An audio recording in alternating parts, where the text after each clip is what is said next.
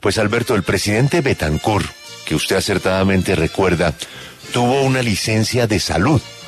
Yo creo que él tuvo una, una operación no grave, creo que fue como vesícula, Alberto.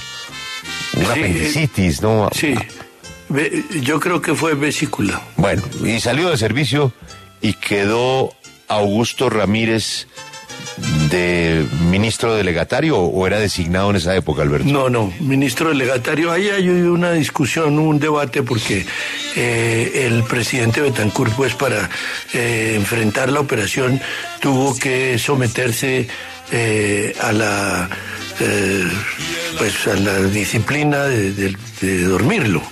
Y entonces se dijo que en ese caso quien ha debido ejercer la presidencia ha debido ser Álvaro Gómez, que era el designado. Pero eh, el doctor Betancourt dio instrucciones de que no, que él estaría en condiciones de seguir el mando y quien hizo las veces de su reemplazo fue ministro delegatario, como usted recuerda. Y entonces, Alberto, enfrente de Atenas Publicidad había un parque, bueno, debe existir hoy el parque. No, donde- ya no existe. Ya no existe. Pues Y es ahí- un parque de niños ahora. Sí, pero hay un salón Atenas, Alberto, de esculturas.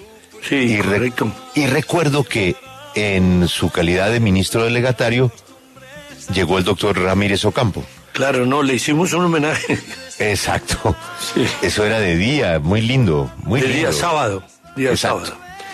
Y ahí eh, yo le pregunto al eh, señor presidente encargado, ministro delegatario, por la salud del presidente Betancourt. Y él me dijo que estaba divinamente, pero que preguntaba mucho por esta música.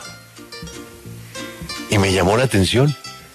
Y inmediatamente coordiné una grabación, Alberto, con unos tríos e invitamos a Darío Gómez, Óscar Agudelo, Olimpo Cárdenas y Alcia Costa. Ah, no, Y eso- la titular. Y eso era, diga usted, un lunes o martes por la noche que se emitía el programa y le hicimos ese, ese homenaje al presidente Betancourt. Con el tiempo, mientras que él se recuperó eh, de algo que no fue grave, no fue nada grave, pero como usted dice, lo tuvo fuera de servicio por la, por la anestesia, permanentemente pedía el cassette, que no sé por qué razón se le borraba, no tengo ni idea, pero siempre llamaba a Bernardo Ramírez o algunos de los amigos de ustedes a pedir el cassette de eh, la música que en ese momento no se llamaba música popular, sino como dice Félix, era la música de siempre, de siempre. Y- Sí, pero se le denominaba eh, carrilera o... Despecho, sí. Esta es la W, recordando al maestro.